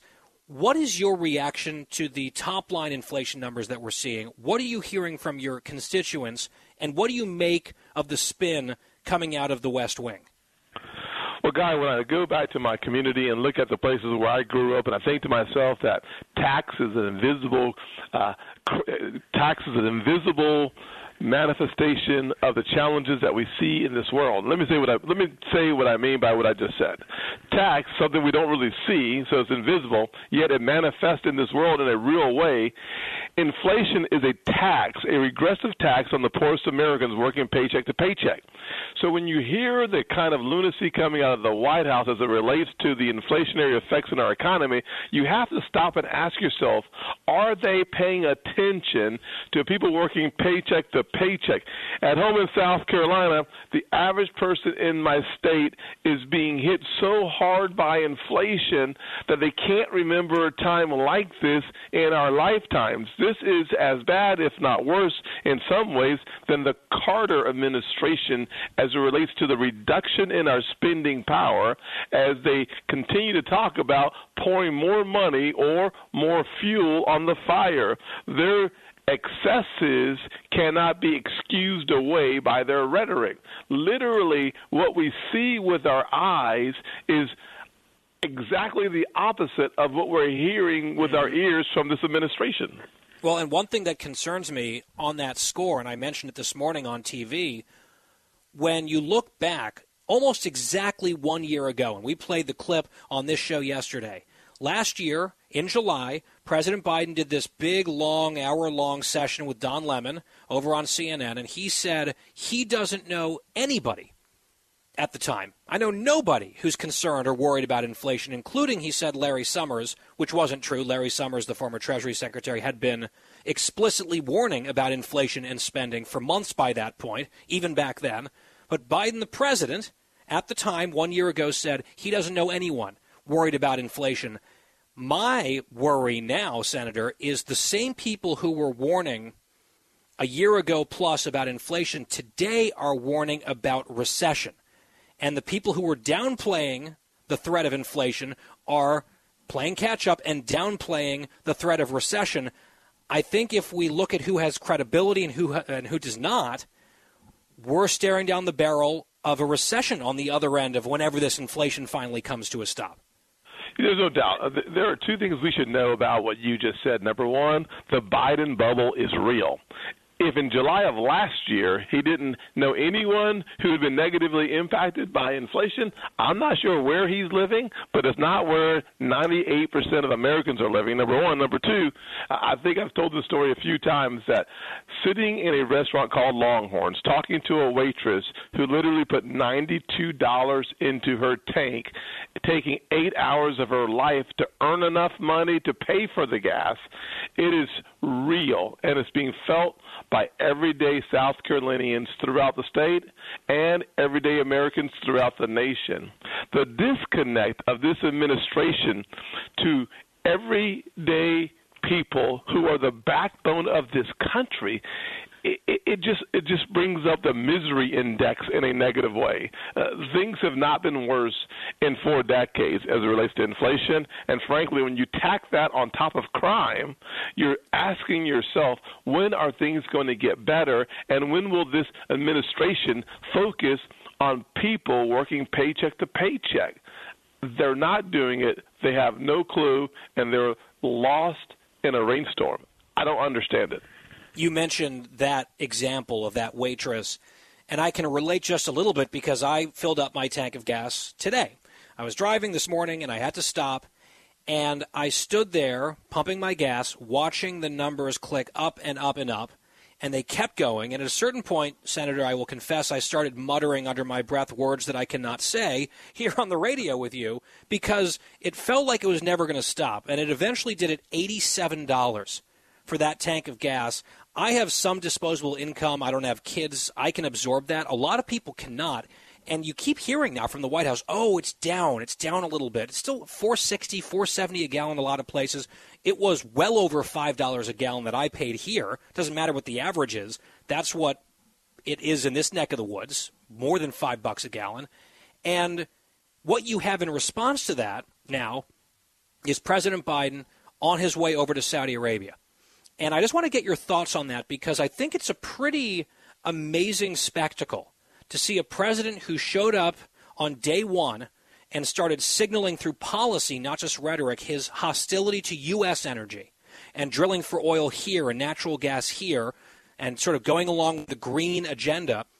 Here he is, not that far removed from all of that, going hat in hand to a country that he called a pariah because of the Khashoggi killing. I saw a report today that he said he's not sure he will even bring that up with the Saudis, the pariah stuff, because he's so desperate on the gas front.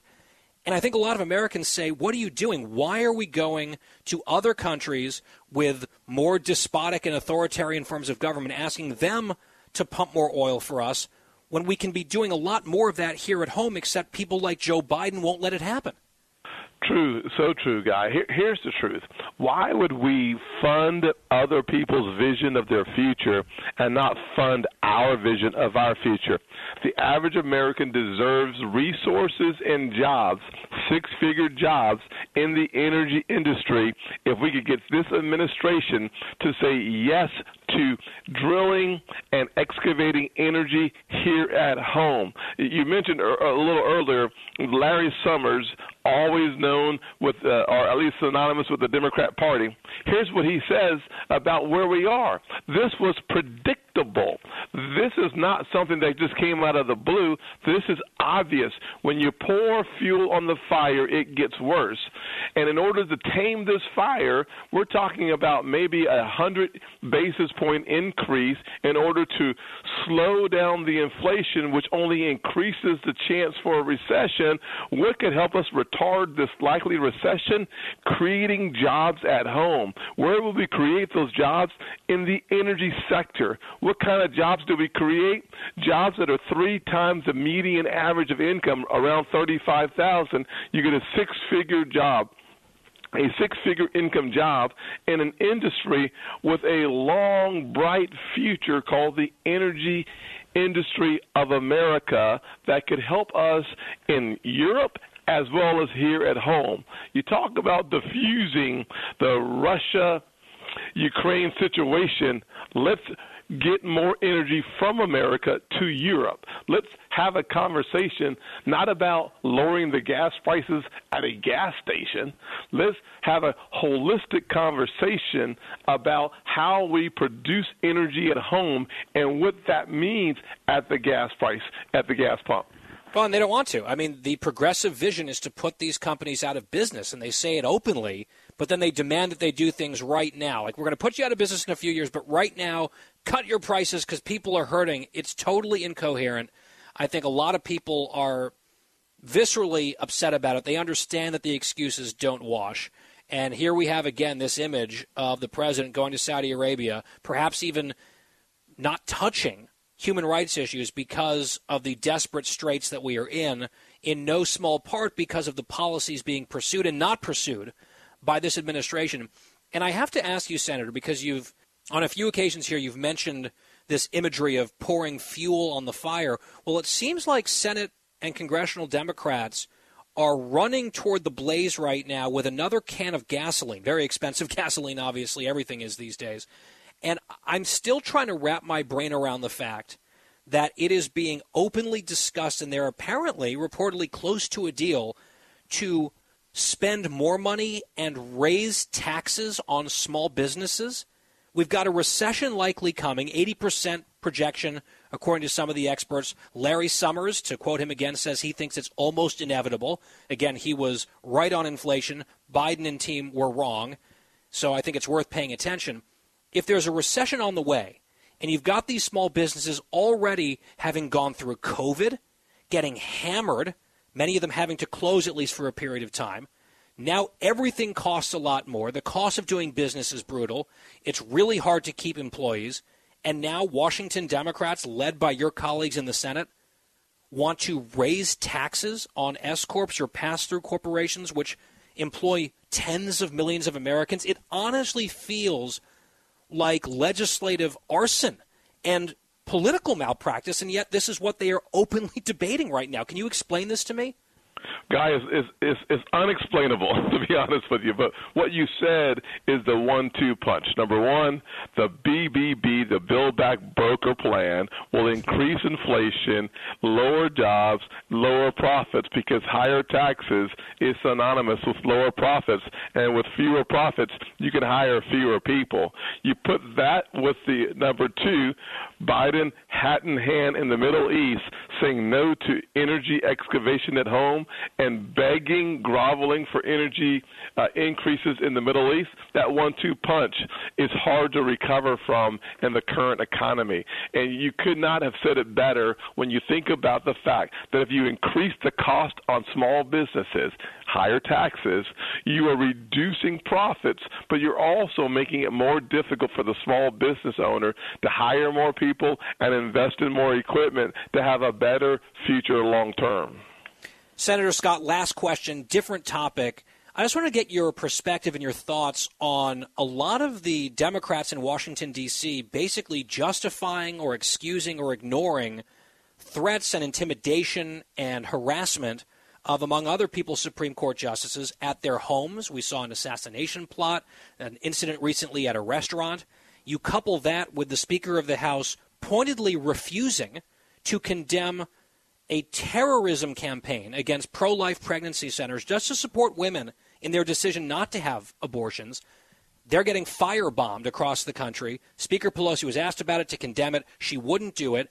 And some of your colleagues in the Senate, including Senator Warren from Massachusetts, is saying that those resources, those organizations should be shut down around the country, which is an outrageous thing to say, even if they weren't in the middle of being targeted by terrorists right now.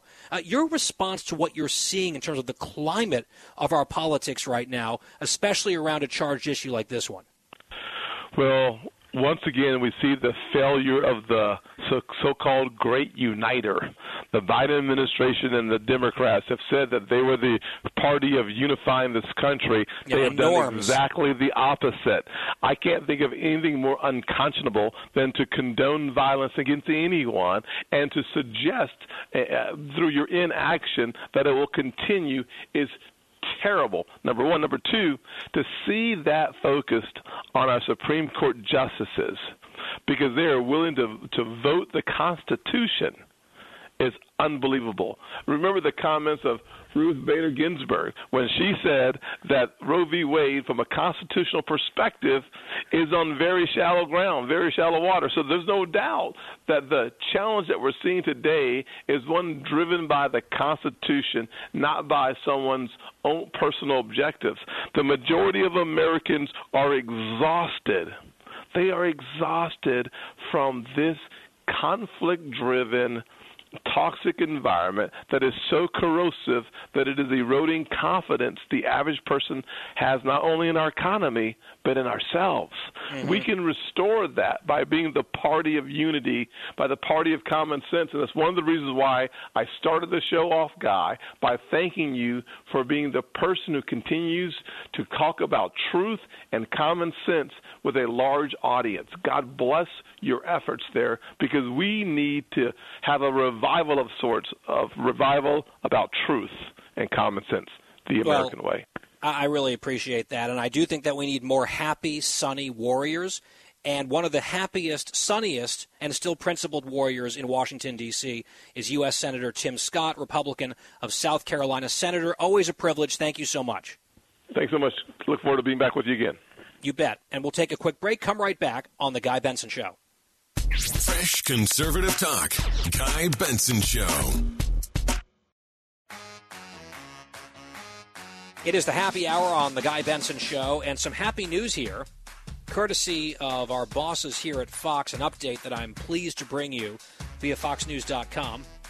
Fox News Media CEO Suzanne Scott and President Jay Wallace on Wednesday visited Fox News journalist Benjamin Hall, who was severely wounded in Ukraine earlier this year when his vehicle was struck by incoming fire while on the ground covering Russia's invasion. Quote, We have some heartwarming news to share with everyone. Jay and I traveled to Brooke Army Medical Center in Texas yesterday to see Ben Hall ahead of his 40th birthday.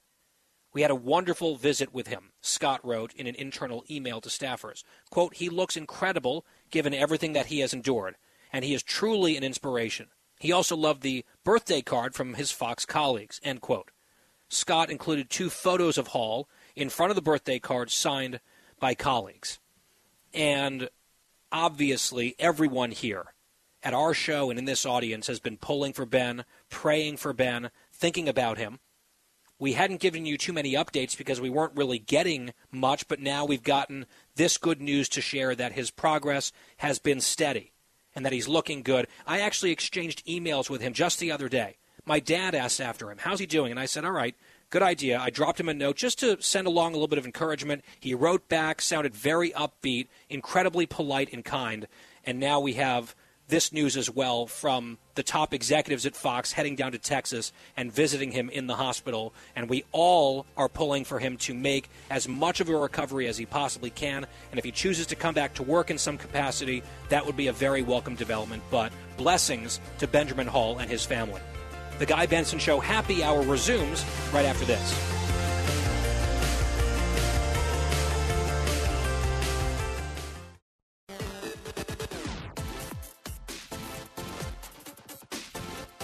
You're listening to a new generation of talk. Guy Benson. Rolling along, it's the happy hour on the Guy Benson Show, Thursday edition. Earlier in the program, back in our first hour, we caught up with Andy McCarthy, Fox News contributor, former federal prosecutor, talking about issues of law and order, crime and punishment. Here's part of that conversation with Andy. What's the significance of this Danchenko trial? 30 subpoenas, is that a surprising number to you? And what's at stake here?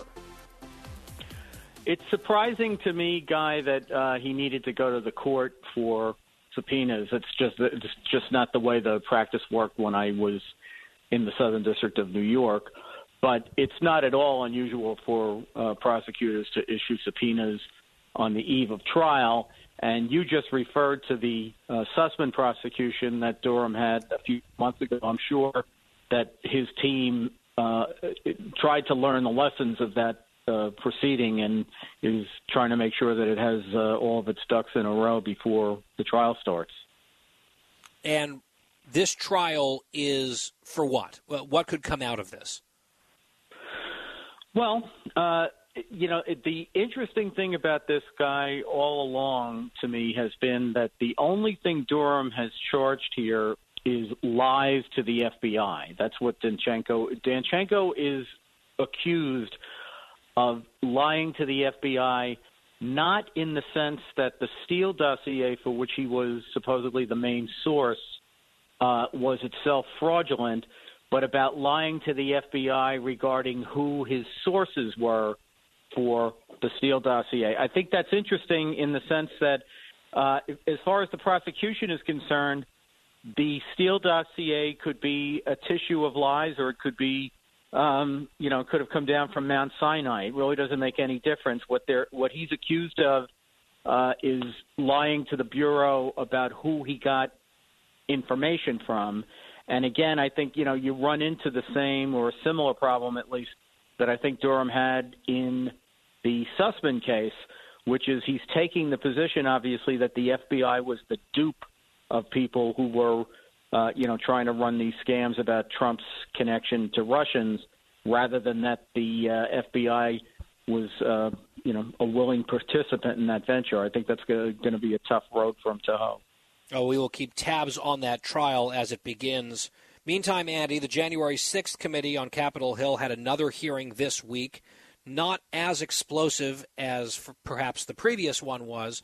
There were some text messages behind the scenes that got some attention, and then a hint at the end or toward the end of that session about at least allegations of potential witness tampering against Donald Trump himself.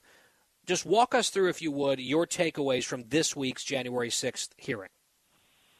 Well, the most interesting part of it, Guy, was this insane meeting that went on at the White House on December 18th of 2020 uh, in which there was apparently a near brawl between um, the lawyers, the private lawyers that Trump was listening to, or I shouldn't just say lawyers because there were other parties involved, but basically Sidney Powell, Rudy Giuliani, um, Mike Flynn, uh, some others, uh, meeting in the Oval Office for hours with uh, with Pat Cipollone, uh, Eric Herschmann, and others from the uh, White House counsel's office, and arguing apparently about whether Trump ought to use the military to seize voting machines that uh, Ms. Powell uh, insisted were uh, corrupted by foreign forces that were changing Biden votes to Trump votes, even though there was no uh, evidence of that. That's and insane. In fact, she's she's now looking at a defamation case over some of her uh, statements about Dominion on that, and in connection with that, um, she's filed one set of papers that said, um, you know, essentially nobody would have uh, taken some of the public statements that she was making seriously as true. Right. She's so like, I'm, I am so all... facially, I'm so facially ludicrous. No one could have believed it, except this was the stuff that was being presented and argued passionately to the public and to the president, and a lot of people were buying it. And her her excuse now in in court, her defense is, "Oh, none of that was. It was so ridiculous. No one could have taken it seriously." Well, a lot of people did. Yes, I think that's right, Guy. But I think at a certain point, the indications at the hearing were that President Trump didn't take it seriously because in the wee hours of the morning after this meeting, he goes back to the residence, and it's then at 1:42 in the morning at, on December 19th that he issues the famous tweet telling everyone to come to Washington on uh, January 6th, and it's going to be wild. There's going to be a big demonstration.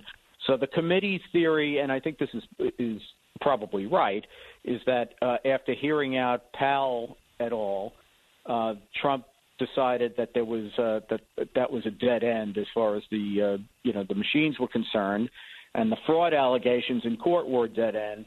So he set his sights at that point on January 6th and trying to implement what's been called the Eastman strategy after the lawyer John Eastman, where they would try to get Republican Congress uh, members of Congress to object to key uh, state electoral votes and have uh, Vice President Biden, uh, uh, I'm sorry, Vice President uh, Pence, Pence, rule them to be either invalid or send the matter back to the states for recertification. My full interview with Andy McCarthy, along with the entirety of today's show, available online as always, also part of that podcast, every day on demand completely free of charge. GuyBensonShow.com, FoxNewsPodcasts.com, or wherever you get your podcasts. When we come back the home stretch, it was National Something Day yesterday. It's always something, but this is a popular one, at least on this team. We'll talk about it when we come back. For the full interview and more, go to GuyBensonShow.com.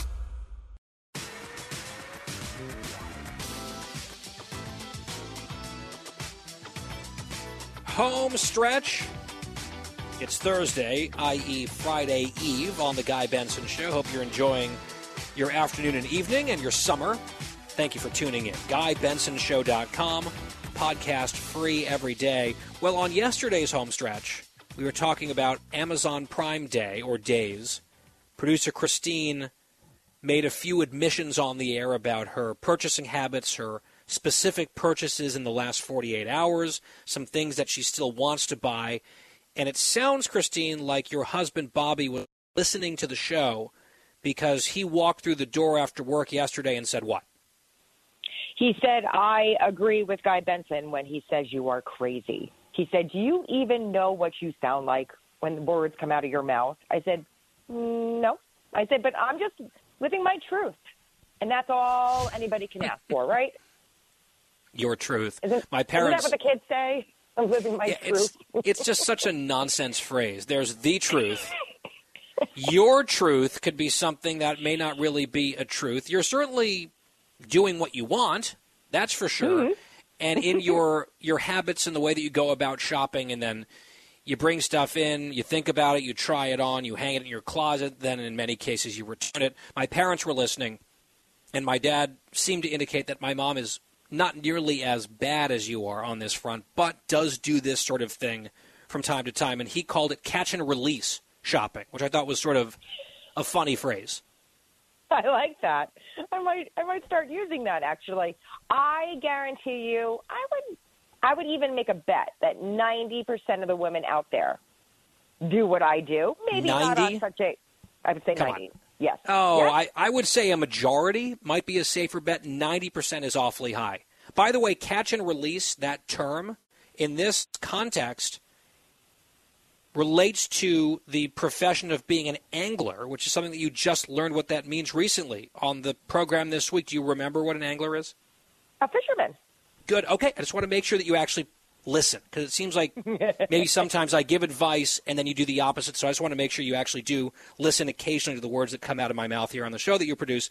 But Bobby, did he put the kibosh on any of these purchases? The new vacuum cleaner, number four in your household, or the new earbuds that you want to get? So the earbuds are coming.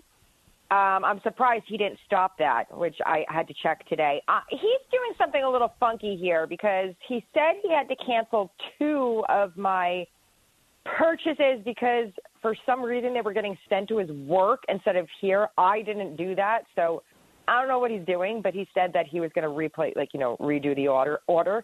But uh, Judgy Joyce was here because she was babysitting Megan last night when Bobby got home. We were having dinner, and I explained to her that I bought a vacuum, and even my mom goes, "What is wrong with you? How many vacuums do you have in this place? Like it's not normal." I asked the same question. I asked almost the verbatim question on the air yesterday, and at least it is no small comfort to me that your own husband and mother are on the mm-hmm. same wavelengths. Because sometimes I start getting into like a reverse gaslighting situation where I'm wondering, am I too hard on Christine? Like, am I like being weird? Is she not as strange as I think she is on some of this stuff? And the answer mm-hmm. seems to be no. I am correct and mm-hmm. so is your husband, so is your mother. So, okay, that makes me feel good. I also want to encourage you, Christine, to try to participate in this next topic, even though you just casually mentioned in the text thread that we have going, our little group text here at the show, that this food item doesn't really apply to your lifestyle anymore, apparently. Yesterday in the United States of America, it was National French Fry Day which was briefly in the early 2000s National Freedom Friday, if we all remember that. And I did, in fact, have some French fries yesterday because, you know, because America. So I went and I had some fish and chips for dinner. And I didn't finish all the French fries, but I did have a few of them with some just delicious cold ketchup to go with them, nicely salted French fries. I was a very satisfied customer, so we were debating whether to talk about French fries on the air. I thought that maybe it would be too dull of a topic because who doesn't like French fries? And then in the group text, you have your little revelation. Quiet Wyatt starts throwing out hot garbage opinions. I'm like, okay, well, now we have to talk about this. Let's start with your news, Christine. You're not eating French fries at all? Well, I will eat French fries, but unfortunately, like going to a place to eat French fries are usually uh, cooked with a seed oil, and I've eliminated seed oils from my life. So uh, I would have to find a place, or I would have to make them. That's very dramatic sounding. It's like I haven't cut seed oils out of my diet. I have eliminated them from my life. It's like a Mhm. toxic X not- you're talking about. Well, it's not just ingestion. Like seed oils are in like, you know, shampoos and moisturizers and body wash. They are everywhere. So little by little, I'm trying to like change that and get rid of the eight harmful seed oils. Um, Was this something and- that your doctor told you to do because of an allergy situation, or is this Christine reading things on the internet? up all Christine reading things on the internet. Did you Okay. know? Did you know that like vegetable oil, canola, those were made to actually um, like make engines go in the 30s. Like we're not supposed to be ingesting this. So canola, canola, corn, cottonseed, grapeseed, safflower, soy, sunflower. You really shouldn't be putting that into your body, so because it will cause inflammation. So it is very. I, d- I did not know that, and I, I have no problem with any of the products that you just said. And if it tastes good, and unless there's a doctor specifically telling me do not do this, I'm going to eat it. Especially if it facilitates my ingestion of French fries. I'm not going to let any of that, whatever pseudoscience that you just recited to us, deter me from French fries. And if you want to deprive yourself of so much happiness and convenience and deliciousness, I mean, that's your business. You make all sorts of choices for yourself uh, that I do not share. But Wyatt, Quiet Wyatt, he is uh, something of a connoisseur of fast food. I think it's fair to say. He's got certain spots that he likes. And in the context of French fries specifically, he singled out two categories of fries that he dislikes. And I would just say for the record, I can't think of a French fry product that I don't like. I like curly fries, I like waffle fries, I like crinkle fries, which are actually weirdly extra delicious. I don't know why. Regular French fries, the s- shoestring variety, sometimes the slightly healthier ones that are, you know, closer to baked or whatever. I like all of it. But Wyatt, there are a few that you don't like, apparently, so aggressively that you actually wrote it in the group text. Which ones are you vetoing? Guy, I'm not a fan of steak fries and of sweet potato fries. Mm. Let's take these one at a time. What's your problem with steak fries? Honestly, I really think they are gross. Like they're just too big and they have too much potato in it and they're sometimes not fried properly, I feel, compared to other fries. And I just like literally will not eat them. They're just I'm not a fan.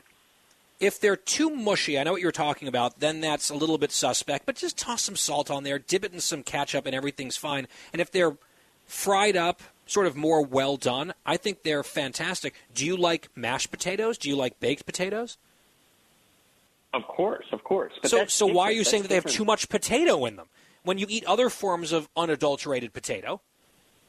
Because when I go to get a French fry, I want a French fry. I don't want an oversized, weirdly shaped fry. I want a, a, a proper French fry, or at least like a waffle fry or something.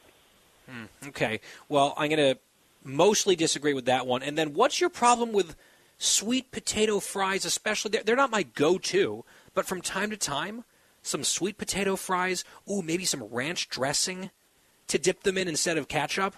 What's your issue there?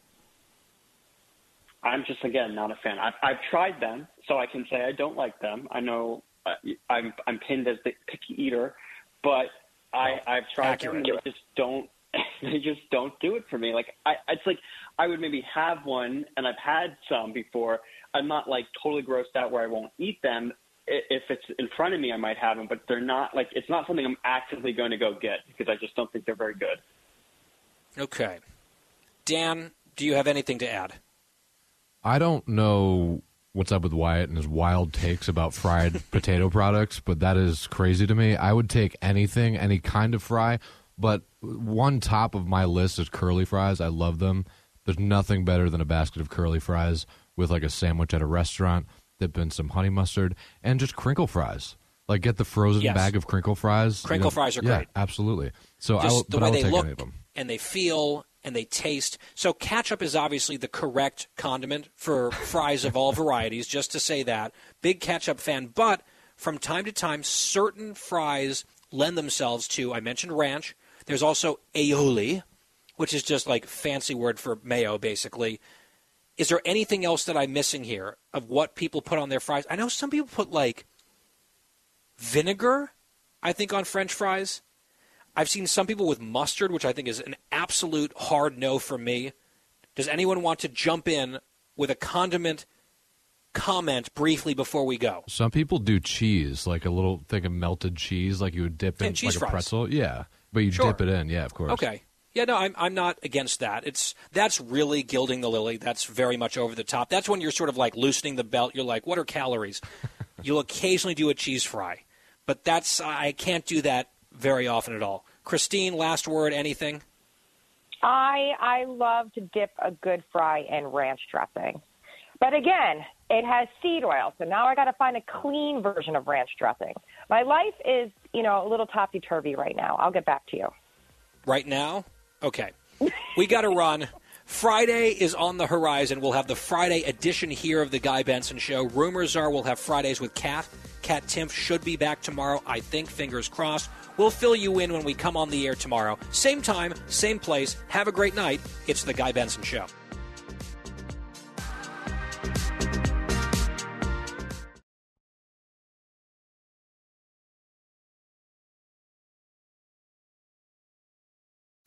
Put the power of over 100 meteorologists and the worldwide resources of Fox in your hands with the Fox Weather Podcast. Precise, personal, powerful. Subscribe and listen now at foxnewspodcasts.com or wherever you get your podcasts.